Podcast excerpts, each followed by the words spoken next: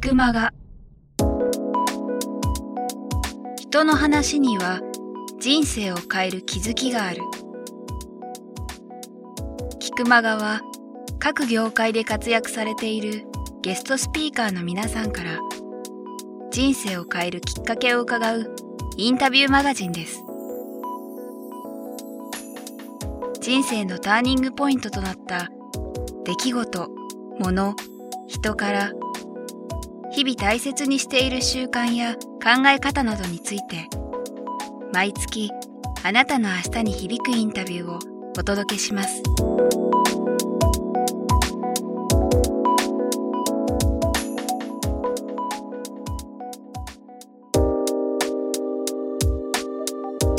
あの先ほど岡間さんおっしゃってた言葉でそのいい本がであれば売れるっていう気持ちでみんなやってたってあると思うんですけど、まさに僕それをお聞きしたかったんですけど、はい、いい本でも売れるとは限らないと思うんですけど、はい、まさに今、はい、ただ売れた本は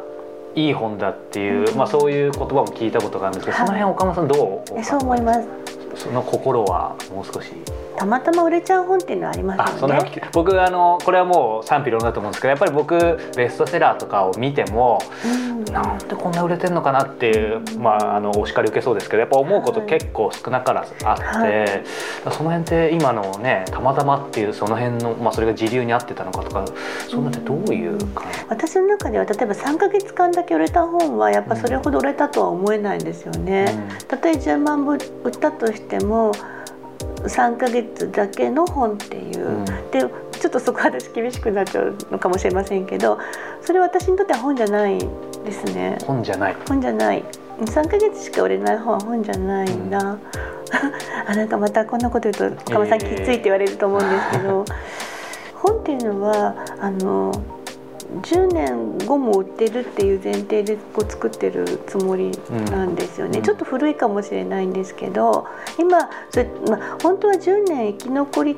ててもらいたいんですけど、うん、今はねすごくこう本の寿命も短くなってきていて、はい、あのそれこそ3ヶ月持てばいいじゃんっていう人もいるかもしれませんけれど。うんでもなんていうか古くならないものがいいものだっていうふうに思っているんですよね。うん、もちろんその時代をこう反映して時代はあの無視できないので、えー、今の時代だからこそ必要だっていうことは絶対あるはずなんですけれども、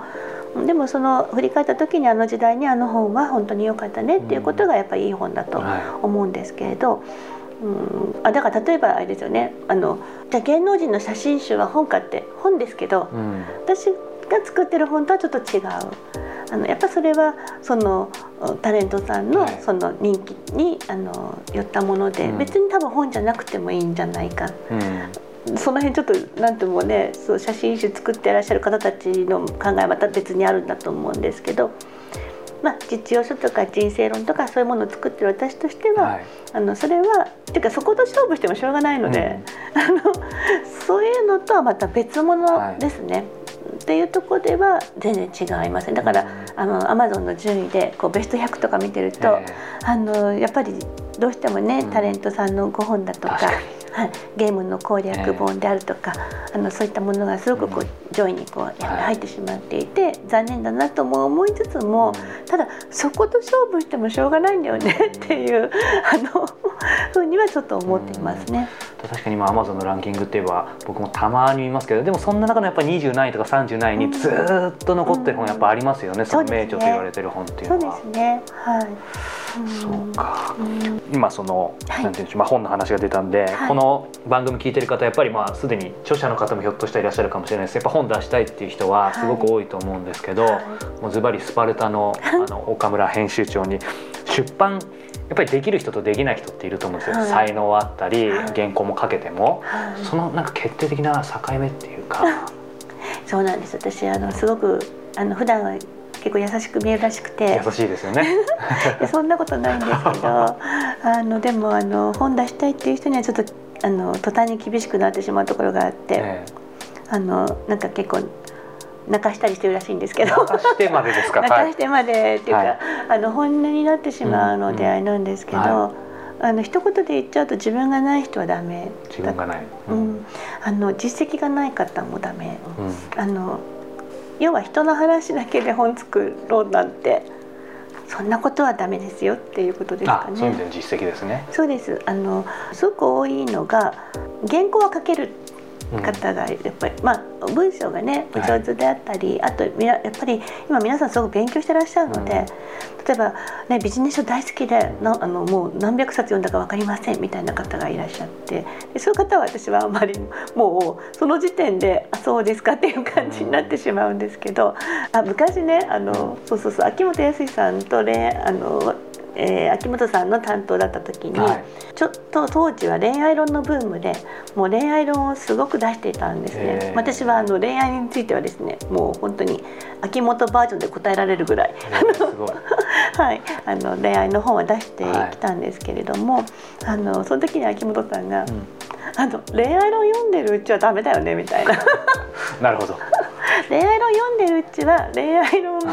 っていうかいい恋愛できないよねぐらいなことをおっしゃってたんですけど、うん、私はあのその言葉を借りるならビジネス書読んでるうちはビジネス書は書けないよねっていう。うん。ビジネス書読んでる合間に間にやっぱり自分の実績作らないとっていう、で自分の実績がある方っていうのは文章が下手だろうが何だろうが自分のこう何かを考えなりこう法則なりがあるはずですからそれはあの本にしたくないと思ってても本にできるなって考えるんですよね。形だけが整えられますっていう方はあまり魅力は感じないですね。あのなんかどっかで見たことあるなみたいなことは形にはなると思うんです。いろんなね方のいいところを例えばここにこう10冊ぐらいなんか本持ってきて、うん、そのいいとこ取りであの多分私3日ぐらいで1冊の本できると思うんですけど そういう本もねあるかも、はい、でもそれはやっぱりなんとか変まあなんとか変とか、まあ、そういういいとこ取りの本ですっていう形の本は成り立つと思いますが、はい、えー、著書として出す時にはその著者が誰かってことがすごく大事なので、はい、えっと、私は原稿よりも、あのプロフィールをよく見ますね。プロフィールはこの本を書くのにふさわしい人かどうかを見ますね。なんかそれ聞くとドキッとしますけどあの実績ってキーワードありましたけど、はい。はい、その実績っていうのは何て言うんでしょう。いわゆるまあ、肩書きであることもあるでしょうし、何か受賞したことでもあるでしょうし、そういうダイレクトに分かるものとそうでないものってあると思うんですけどただ逆にお話が伺ってる本当にそういう本物で実績を積んでればそういう目に見るような形になる。どう実績っていうのをお考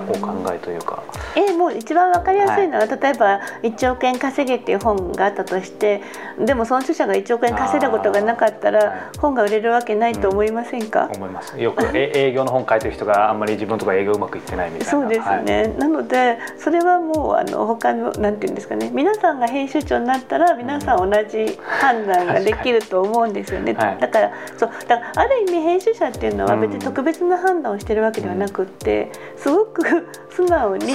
判断してる。まあ、でもそうするとあのスパルタ岡村ではなく、あの客観的に普通のことを普通に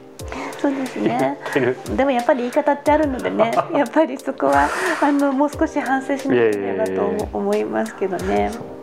最近、まあ、僕の周りでもやっぱ出版する人もすごい多くて、はい、いろんな話をまあ直接間接的に聞くんですけど、はい、やっぱ編集者の方ともお話しさせていただく機会あってやっぱりその時代が時代ってこともあって新人を発掘するよりも、うん。もうまさに実績があってその出版としても実績がある方にどんどん集中していくっていうようななんか潮流を感じるんですけど、その辺っていうのはどうなんですか、現実的に。もうあのやっぱりあの判断することが、うん、てかなかなか冒険ができなくなっているので、うん、あのやっぱり実績のある著者の方にお願いすれば、はいその著者を掴んでくればですね、うん、あの例えば普通だったら初版5,000部の本があのある先生だったら初版3万部ってこともあるわけですよね、うん、と6冊分ですからね、はい、全然違うわけですよね、うん、そういう意味で売れる著者にお願いしたいっていうのは、はい、それはしょうがないことだと思いますね。はい、読者の方だって、あの本を買える予算ってあるわけですよね。だったらじゃあこの本はちょっとやめとこうかっていうふうになりますよね。あの言い悪いじゃなくてね、はい、やっぱりそれそれはあのどの本を買うかっていうのはその買う方たちの間から、うん、そういう面でなんていうか全部買っていたのが、はい、あの半分になっちゃうことはありますよね。うん、ちょっと気が付いたらあの売れる本は売れるんだけど売れない本は全然売れないっていうふうになっちゃうと、うん、今もうデータ主義なので、はい、もうこの先生の本売れないっていうふうになっちゃうと。もう急に今まで来てた出版社がさーっと絞りくように来なくなるとか、っていうことはやっぱりあるので、そうなると著者人生として考えた時には、出したことが良かったのかどうなのかっていうところがありますよね。で本当はあのそういうことまで考えてくれる編集者が一人そばにいるとあのすごくいいんじゃないかと思うんですが、はい、なかなかそういう著者にあ編集者に恵まれない。てか編集者は本当はそうでなくちゃいけないんですけれども、あの編集者も厳しいので、どうしてもそこまでつい目先の利益を、うん、とりあえずうちもお願いしますって感じになっちゃうところがこうもしかしたら悪循環かなと思いますけどね。あのよく言われるのがその1冊目デビュー作こけたらもう次はないよっていうのを聞くんですけど、それはやっぱりもう事実巻き返した人っていますか？いますよそりゃ。あていうか？あのていうか1冊目はそんなに売れなくていいんですよね。あそうなんですか。その辺も岡村論で構わないんですけども。本を出すってすごく素敵なことだと思ってるんですね、あの一生のうちで自分の本を出すって素晴らしいことだと思うんですよね。本を出すこと自体が素敵なことなのに、さらに売れるベストセラーにすることまで思うっていうのはちょっと強欲じゃないかとあの 思うんですよね。そうそうそうだからあの本を出すってことよりもベストセラーを出すってことになってる人は目的が変わっちょっと違う感じがそれはただ有名になりたいとかっていうことであるなら、それは本じゃない方が有名になれるんじゃないかなとか、って思うんですよね。本っていうのはやっぱりそういうもんでもない。とりあえずって言ったら変なんだけど自分の考えを一冊の本にまとめる。例えばテレビはスポンサーがいますけど、本はスポンサーがない、まあ、出版社がねスポンサーみたいなもんですけれども、はい、えなんて言うんですかね。テレビはスポンサーの意見で作り方を変えなきゃいけないんじゃないかと思うんです、はい、私もテレビの世界よく分かりませんが。でも本っていうのは実は著者があの書きたいことが書ける、唯一の手段っていうか、うん、あのそのいろんなそのことに惑わされない、ただし出すのは出版社なのでスポンサーってわけじゃないんですけどその出版社がその本を出すかどうかを決めるのは出版社に選択権があるんです。うん、だけど出しましょうってなった時には、はい、この形で出しましょうって決めた時には著者が書きたいことが書けるわけですよね。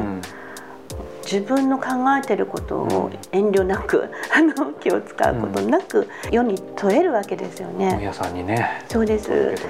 それがやっぱり素晴らしいと思うので、うん、そのことを楽しんだらいいのにって思う、まあ、楽しむってちょっと言葉が今風ですけど、うん、そこで本気にならないとねっていう、うん、そのふうには思いますね。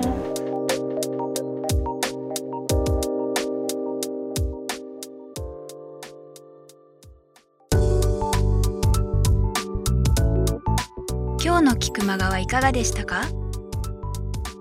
鳥越俊太郎さんや渡辺美樹さんら過去にお届けした120人以上のインタビューはすべてウェブサイトから無料でお聞きいただけます。URL は k i q m a g a c o m キクマガ .com です。それではまたお耳にかかりましょう。ごきげんよう。さようなら。